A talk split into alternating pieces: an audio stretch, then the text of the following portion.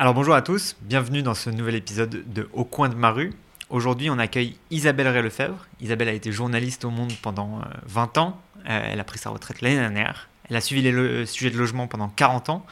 Euh, c'est un véritable puits de connaissances sur le sujet. Elle a un cheval de bataille Comment permettre au plus grand nombre d'accéder au logement facilement en sortant l'immobilier euh, de la spéculation? Au coin de ma rue, j'ai croisé Romain Rivato, Guillaume Autier, Frédéric Futzmann, Corinne Joly, Christophe Robert, Isabelle Ray-Lefebvre, Olivier Descamps. Comme une abondance. C'est quoi des punchlines, j'imagine? Je sais ce que c'est qu'une punchline. En 2021, 2500 logements ont changé de performance énergétique, alors que l'objectif était de 80 000, 20 000, 20 000. Les calculs sont pas bons, Kevin. On peut décider de ripolliner tout seul la façade, façade, façade. Mais enfin, c'est une copropriété. Au coin de ma rue. Bonjour Isabelle. Bonjour Raphaël. Merci de prendre le temps de participer à ce podcast. Bah, c'est un plaisir. Vous avez été journaliste au Monde Oui. Pendant combien de temps? 22 ans. 22 ans? De 2000 à 2022. Sur quel sujet? Beaucoup de logements. Ah. Et je, je, crois que je crois que je suis un peu euh, à l'origine de l'intérêt du journal Le Monde sur le logement, qui Oh. considérait que ce n'était pas vraiment un sujet. Mmh. Et quand ils ont vu que l'immobilier, euh, le logement euh, pouvaient faire euh, monter les ventes, après j'ai eu toute la place que je voulais. Ah bah, c'est pas rien ça. Alors est-ce que vous pouvez nous, est-ce que vous pouvez nous parler pardon, un peu de votre parcours avant le monde, pendant le monde euh, et aujourd'hui? En fait, ça fait très longtemps que je m'intéresse au, au logement et j'ai commencé ma carrière professionnelle dans les organisations de consommateurs. Euh, ça s'appelait l'Union régionale des organisations de consommateurs. Et puis après, j'ai été euh, permanente d'une, de ces associations de consommateurs qui s'appelait à l'époque la Confédération syndicale du cadre de vie et qui s'appelle aujourd'hui la euh, Consommation, Logement et Cadre de vie. Le mot syndicat a été effacé. Et j'ai été permanente de la Fédération de Paris, de la euh, CSCV, devenue aujourd'hui CLCV. Et on s'occupait beaucoup du logement, beaucoup des locataires. Et puis, euh, pour en revenir à la copropriété, qui Mmh. est votre cœur de, de métier, euh, on faisait nos petits per- petites permanences, on était deux. Et on s'est aperçu que euh, on faisait des contrôles de charges, etc. Que finalement les copropriétaires avaient moins de droits que les locataires, notamment en matière de contrôle des charges. Et on s'est dit, on va faire une, une association ciblée sur les, les copropriétaires. Et donc là, vous avez créé l'ARC. L'ARC, l'association des responsables de copropriété, qui a été vue, et c'était pas faux non plus, comme une machine de guerre contre les syndics professionnels. Là aussi, les contacts ont été très rugueux. Et euh, justement, les, les syndics professionnels en disant Mais pourquoi vous appelez responsable de copropriété? C'est nous les responsables de la copropriété, c'est nous qui représentons les copropriétaires. Et on leur a dit Non, vous, vous êtes des gestionnaires, plus ou moins efficaces, mais vous êtes des gestionnaires. Les copropriétaires, c'est eux qui décident, c'est eux, d'où le terme responsable de copropriété, avec l'idée d'aider les copropriétaires à s'organiser. Magnifique. On va revenir euh, sur, ce, sur cette expérience-là. Et donc après, vous avez rejoint Le Monde, si je dis pas de bêtises, après oui, avoir créé l'ARC. alors euh, oui. euh, en, en fait, j'ai rejoint Le Monde en 2000, donc. J'ai vu passer 12 ministres du logement. Donc de 2000 à 2022, ça vous dit qu'un ministre du logement, ça dure à peine deux ans. Ouais. 6 de gauche et 6 de droite. Équilibré. Équilibré. Et depuis 2022 Depuis man- 2022, depuis octobre 2022, je, je- je- je teste le superbe concept de retraite. Ah, Retraite à- active quand même. très bien. Vous avez des projets? Oui, j'ai un projet de, de livre qui s'appellera, qui s'appellerait Libérer le logement de la spéculation immobilière. Bon, on va en parler en long et en détail. Parfait. On allait faire un petit tour sur euh, Twitter, parce que vous êtes assez actif sur Twitter. Et on a vu que vous vous définissiez comme passionné par les questions logement et pauvreté. Euh, exclusion. Oui, parce que j'ai suivi la rubrique pauvreté-exclusion pour Ouais. le monde. Et alors, d'où. En fait, qu'est-ce qui vous a mis le pied à l'étrier? D'où vient, d'où vient cette, cette- cet intérêt pour le, le logement et pour les sujets de pauvreté euh, aussi? Bah, les sujets pauvreté, très sincèrement, euh, ça se recoupe avec les sujets logement, notamment Mhm. sur le, le sans-abrisme, sur euh, le sans-domicile fixe. euh, Et puis, bah, au journal, on m'a collé la rubrique et, et j'ai dit. Ah, c'est elle qui vous a choisi plutôt que vous qui l'avez. Oui, oui, mais bon, ça, ça, ça avait du sens. Donc, euh, Ok. En fait, c'est c'est vrai que ça a un peu coloré ma vision du logement, parce que mon idée, c'était quand même de traiter tous les segments du logement, du plus fortuné au plus pauvre. Mm. Et j'essaye- j'ai essayé de faire ça. Ok. Du coup, ça fait 40 ans que vous suivez le logement Environ? 44 ans. 44 ans. Euh, Est-ce que vous pouvez nous parler un peu de l'évolution euh, du logement en France et de, de comment ça est façonné, quel- par quelle euh, période on est passé et un petit état des lieux. Après, on reviendra sur, sur la période actuelle? Bah, la première évolution, c'est celle qui est en filigrane avec la création de l'association des responsables de copropriété, c'est la copropriété, la montée de la copropriété, la montée de la propriété et de la copropriété euh, dans les villes, avec, euh, et je regardais l'épaisseur du code de la copropriété, euh, un foisonnement assez législatif pour protéger le copropriétaire. La, vision initiale de la copropriété des- des initiateurs de la loi, c'était justement de protéger les intérêts individuels du copropriétaire contre la collectivité des copropriétaires. Et nous, dans notre action avec l'ARC, c'était justement d'essayer de renverser ce modèle, de donner plus de pouvoir aux syndicats de copropriété et moins aux copropriétaires pour pouvoir gérer, puisque ça, ça, ça pose des problèmes de, gestion. Mais je crois qu'on n'est pas tout à fait sorti de ce modèle individualiste protecteur de la propriété. Euh, voilà. Et le deuxième euh, phénomène, euh, c'est la cherté du logement. Aujourd'hui, euh, 50-60% des urbains ne peuvent pas se loger. Et est-ce que ça va d'ailleurs avec le développement de la copropriété individuelle? J'aimerais bien que les chercheurs, les économistes travaillent là-dessus. Je pense que oui. Et dans mon petit tour européen que je suis en train de faire, euh, là où les logements euh, sont les moins chers et les, locataires les mieux protégés, c'est là où il y a une majorité de, locataires. Je pense à, Zurich, à Genève, là je reviens de Berlin. Je pense que la, diffusion de la propriété a eu comme conséquence, mais pas seulement, euh, l'inflation sur les prix immobiliers. Parce que justement, on parle beaucoup en, ce moment de crise du logement. Donc il y a la hausse des taux d'intérêt, il y a euh, euh, les promoteurs qui se plaignent de ne plus pouvoir construire euh, à cause des actions des maires, il y a la hum, difficulté pour les particuliers de- de- de- d'emprunter. C'est quoi votre vision un peu sur la crise du logement? Est-ce que c'est quelque chose dont on a toujours dit qu'il y avait toujours une crise du logement? Ou est-ce qu'aujourd'hui c'est particulièrement accentué? Je pense qu'aujourd'hui, euh, on, on est quand même dans une accélération de la pénurie de logements, ce que le, le pénurie de logements abordable, accessible. Je dis abordable parce que c'est le langage européen, Hmm. affordable housing. Oui, je crois qu'il y a une crise plus de l'accessibilité du logement que de la vraie pénurie. La métropolisation, en 2008, les usines sont à la campagne aujourd'hui. 2008, on a quand même assisté à une désindustrialisation assez forte de la France, qui était déjà à l'œuvre, hein, Mhm. et donc à un renforcement de, de la métropolisation et donc des tensions dans ces métropoles. Et alors c'est quoi la solution? La solution, c'est de revenir à un aménagement du territoire et d'utiliser ces magnifiques villes moyennes euh, que, que l'on a, ce qui est aujourd'hui possible avec le télétravail, etc. Donc mieux utiliser nos ressources euh, locales, arrêter de mettre tous les investissements en transport, en culture euh, sur, la, euh, sur les, grandes, les grandes métropoles. Et puis, c'est d'explorer des voies, euh, ce que j'appelle non spéculatives, comme ça commence à se développer, les organismes fonciers solidaires et le bail réel solidaire. Il y a à peu près 76 organismes fonciers solidaires, surtout à l'initiative des collectivités et des bailleurs sociaux.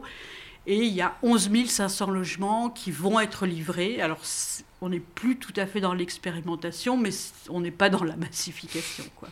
Ok, et donc il y a le sujet de la- l'aménagement du territoire, et après il y a un sujet sur lequel euh, vous avez beaucoup écrit sur le fait, donc, euh, comme vous le disiez tout à l'heure, de devenir propriétaire ou de rester locataire. Quand, euh, je crois que c'est Nicolas Sarkozy en avait fait une promesse de campagne où vous, Oui. vous en aviez pas mal discuté. Donc pour vous, le- le- l'ambition en matière de logement ne doit pas être que chacun accède à la propriété? Non. La France a quand même un parc social euh, non négligeable, euh, 17%. C'est pas le pays qui en a le plus. C'est- Est-ce que vous pouvez expliquer ce que c'est que le parc social pour ceux qui ne connaissent pas? C'est les, les HLM. Ouais. Il y a 5 millions à peu près de, euh, de logements HLM, qui est par définition non spéculatif, mais qui a quand même euh, l'inconvénient, et qui s'adresse théoriquement à près de 70% des Français, hein, puisqu'il y a des plafonds de ressources pour euh, accéder à HLM, mais qui a quand même l'inconvénient d'être très administré, plutôt mieux administré aujourd'hui qu'autrefois. Euh, on vous attribue un logement, etc. Donc ça, ça empêche un peu une appropriation de ce logement par, par les habitants et c'est un peu embêtant. Donc euh, 17% du parc en logement social. Ouais. Justement, c'est là-dessus sur lequel je travaille. Euh, Il y a euh, deux modèles en fait de, de logements qui sont un peu à mi-chemin entre la location et la propriété. Il y a le modèle des coopératives qui est assez développé. Ben, J'étais à Berlin, à, à Zurich, à Genève, qui est plutôt un, un modèle allemand, hein, puisque c'est Mm. plutôt Zurich que Genève. Zurich, il y a quasiment 25% du parc qui est en coopérative. Alors c'est quoi une coopérative à Alors, Zurich? ça veut dire que l'immeuble appartient à la coopérative et les habitants sont, achètent des parts de la société, c'est pas très cher, hein, c'est 8-10 000, Hmm. et louent le logement à la coopérative. Ils sont à la fois sociétaires et locataires, comme m'a dit un administrateur genevois. Ok. Et il dit les locataires, c'est nos patrons. Hmm. C'est eux qui décident avec le principe coopératif, une Mm. personne, une voix, des investissements, des- etc. Et donc, ces coopératives anciennes, euh, elles sont nées euh, à la fin du, du 19e siècle, 1880, etc. Souvent par des ouvriers, euh, c'était souvent corporatiste. Par exemple, à Genève, il y a une, une coopérative qui s'appelle Les Ailes. C'était les, les employés de Swissair. Euh, il y avait les, ceux des chemins de fer, les charpentiers, ceux qui cultivaient le tabac. Enfin, voilà. Donc, c'était souvent des corporations qui étaient à l'origine. Donc, ça, c'est un modèle. Et quand vous partez, vous êtes locataire, bah, vous, on vous retrocède vos parts, et puis c'est tout. Et donc, le suivant, il, euh, il bénéficie du même prix que l'ancien. Donc ça permet de sortir le logement de la. Et il n'est pas spéculatif, Ouais. sauf si la majorité, la- l'unanimité des coopérateurs décide d'acheter leur, leur logement. Et c'est Ah. ce que j'ai vu à Berlin. Il y a parfois des petits, il y a une option d'achat, et donc ça ruine le système. quoi. Ah mince, il faut sortir ça. Et alors qu'est-ce qui nous manque en France pour euh, lancer ça? Alors, en France, on a choisi un modèle qui est inspiré des États-Unis, qui s'appelle le Community Land Trust, où le land, le terrain, appartient à un trust, une société Mm. non lucrative, plutôt un organisme non lucratif, et qui est géré par la communauté des habitants. Nous, on l'a interprété, euh, ça s'appelle les organismes fonciers solidaires, qui détient le terrain, et les occupants et acquéreurs achètent le bâti qui pourront revendre, mais au prix où ils l'ont acheté, un peu indexé. D'accord. Et alors c'est quelle proportion aujourd'hui en France ça- Alors, ben, en France, euh, ça débute. euh, en fait, c'est la loi de Cécile Duflot, la loi Allure, qui a créé ce. Elle a créé les deux modèles, coopératif et euh, OFS. À peu près, il y a 76 OFS et 11 500 logements en, en cours. Alors, la différence, c'est que là, les gens achètent le bâti, c'est eux qui empruntent et ils le revendent. C'est-à-dire, quand même, ils capitalisent un peu.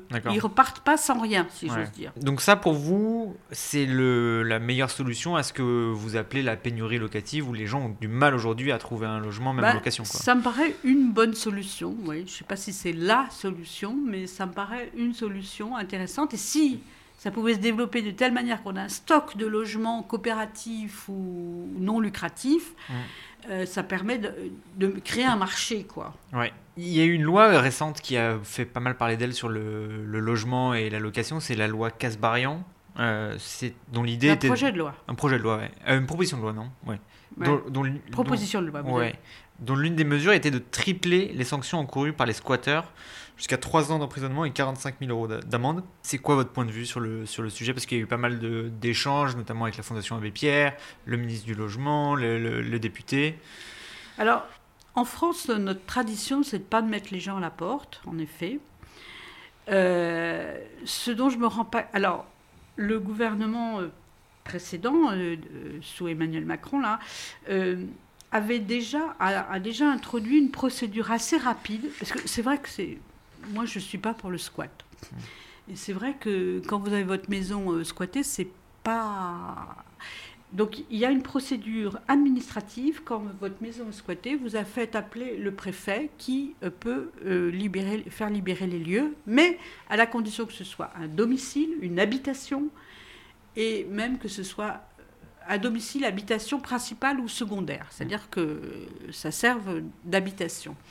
Là, la loi Casbarian va plus loin. Elle parle de tous les locaux industriels, etc. Et puis, elle, euh, bah, c'est ce que disent la Fondation Abbé Pierre, elle criminalise le squat. Je trouve que ça va trop loin. Euh, il me semblait quand même que la procédure par le préfet administratif de, de dire, bon, bah, euh, il faut virer, euh, moi, je trouvais que c'était un bon équilibre. Ok, donc elle n'a pas lieu d'être. Non, elle n'a pas lieu d'être. Et puis, alors, ce qu'on ne sait pas, c'est que euh, on ne sait pas si le phénomène du squat est vraiment massif ou pas. Je, Hmm. je ne le crois pas. Effectivement, il y a, il y a quelques professionnels du squat Hmm. qui qui repèrent les maisons, euh, qui poussent la porte euh, et qui mettent des verrous. Et, et en fait, l'idée de dire qu'au bout de 48 heures, alors c'est un domicile, le squat, en effet, le fait de dire qu'au bout de 48 heures, on ne peut pas vous virer, c'est faux. C'est complètement faux. Mais ça, ça reste, même chez les flics, ça reste. Et alors, il y a une population qui est particulièrement touchée par le- la crise du logement actuel, c'est les jeunes. Oui. Euh, parce que euh, ils ont moins de capital pour emprunter, ils ont du, euh, moins de garanties éventuellement pour un propriétaire bailleur pour obtenir un, un logement en location. Est-ce qu'il y a des est-ce que vous, vous l'avez ressenti dans Oui, l'évolution du logement Et est-ce que vous avez des, des, des préconisations sur le sujet? Sur le logement des jeunes, oui, enfin, je pense que pour l'accès à la location, qui est quand même en général la première porte d'entrée, euh, moi j'étais assez favorable à cette caution universelle. C'est quoi ça? C'était, bah, c'est Cécile Duflot qui l'avait mis dans sa loi Elan, puis ça n'a pas été mis en œuvre. Euh, c'est la garantie locative universelle, universelle c'est-à-dire que c'est un organisme. euh, vous savez, quand vous rentrez dans un logement, on vous demande un dépôt de garantie de, de deux mois. Mm.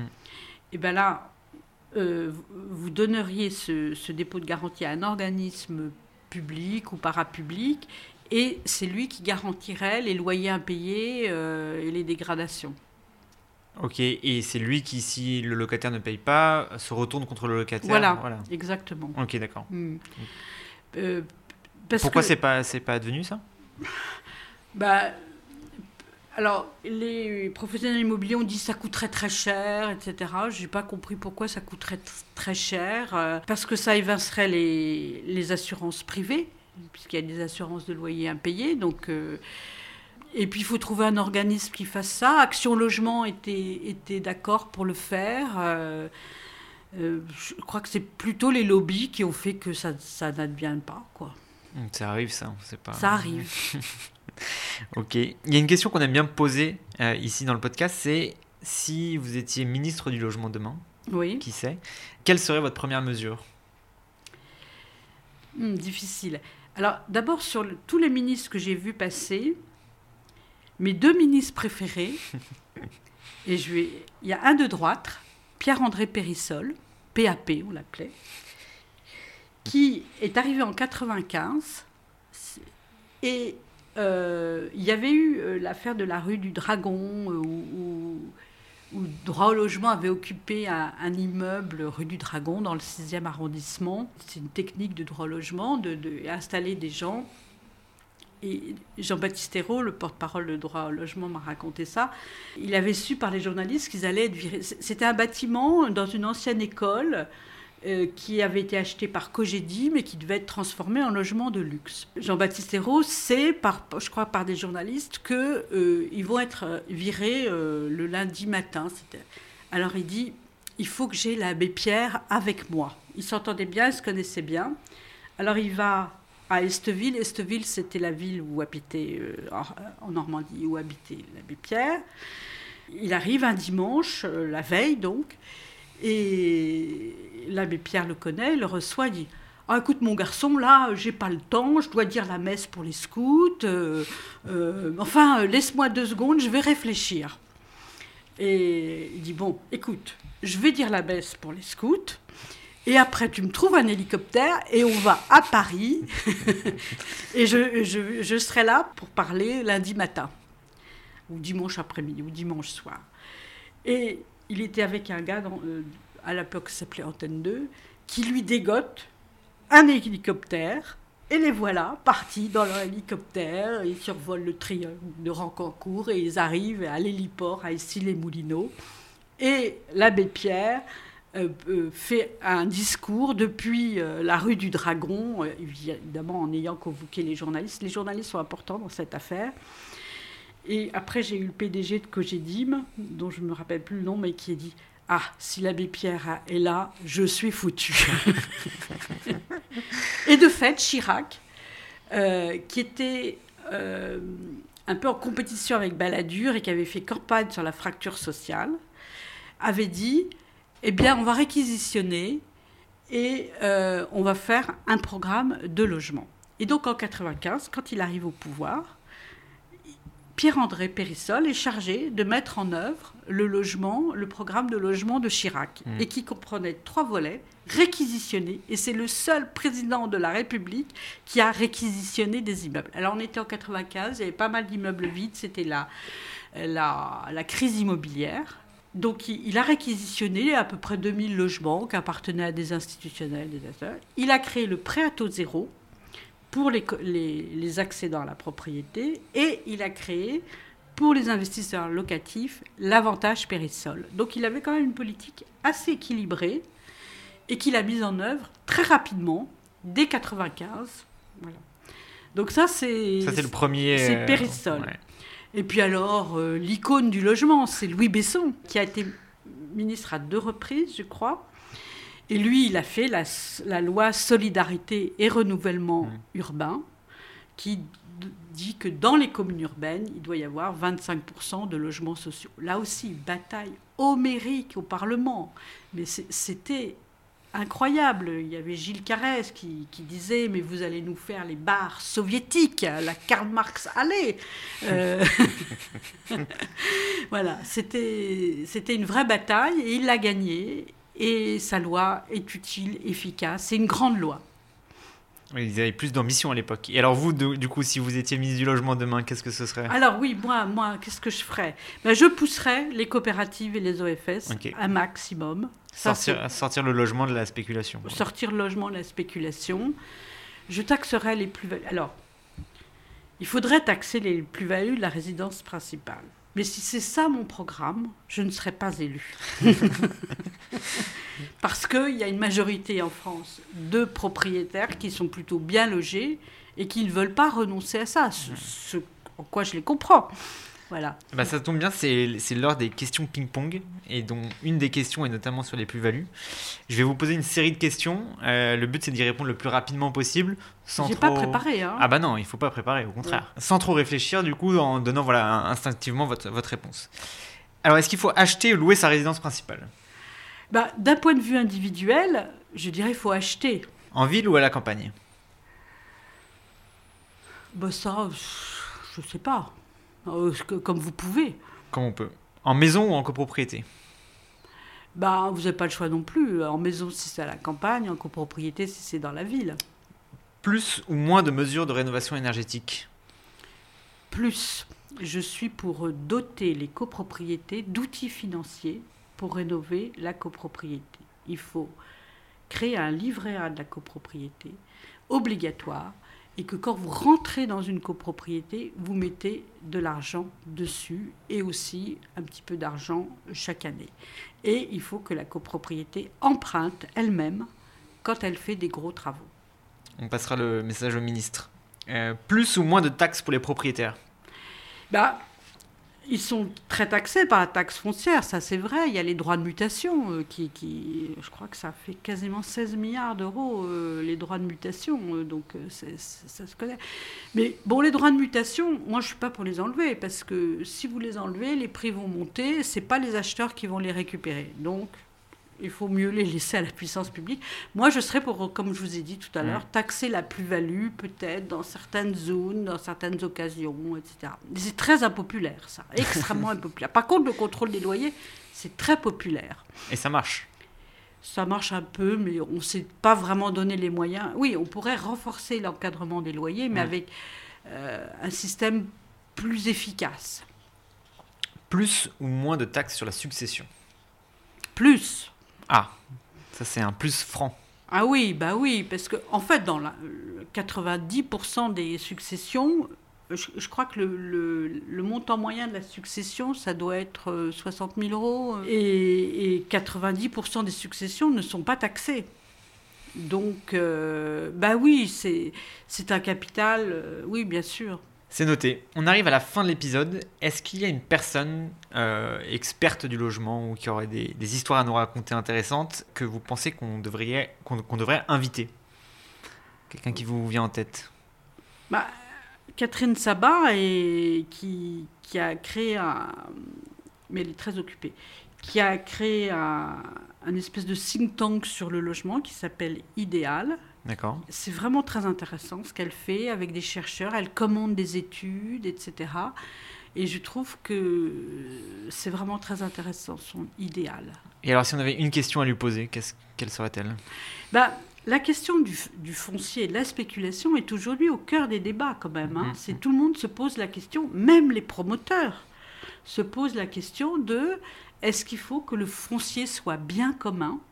Parce que ce que j'ai pas dit dans le système d'OFS BRS et dans le Community Land Trust, c'est que le fait de dissocier le terrain du bâti permet d'extraire le prix du terrain ou de l'allonger sur, euh, par exemple, un bail de 100 ans et donc de baisser beaucoup le, prix du logement. Mmh, mmh. C'est-à-dire que les, les, gens, ils acceptent qu'il n'y ait pas de plus-value, qu'ils aient à, pas tout à fait un droit de propriété, mais un droit de propriété au rabais, si j'ose dire, mais parce qu'ils peuvent acheter deux fois moins cher. Oui, bien sûr. Quelle question on lui poserait concrètement? Bah, comment, euh, comment faire du foncier un bien commun? Ben, c'est une très belle question à lui poser. Merci beaucoup pour votre euh, participation. Voilà, j'espère que j'ai été clair. Ah bah, très clair, très intéressant. On a appris des anecdotes. Euh, ah oui, sur Estville. on comprend mieux le logement grâce à vous. Oh, euh, sûrement. Merci de nous avoir suivis et à bientôt pour un prochain épisode de Au coin de ma rue.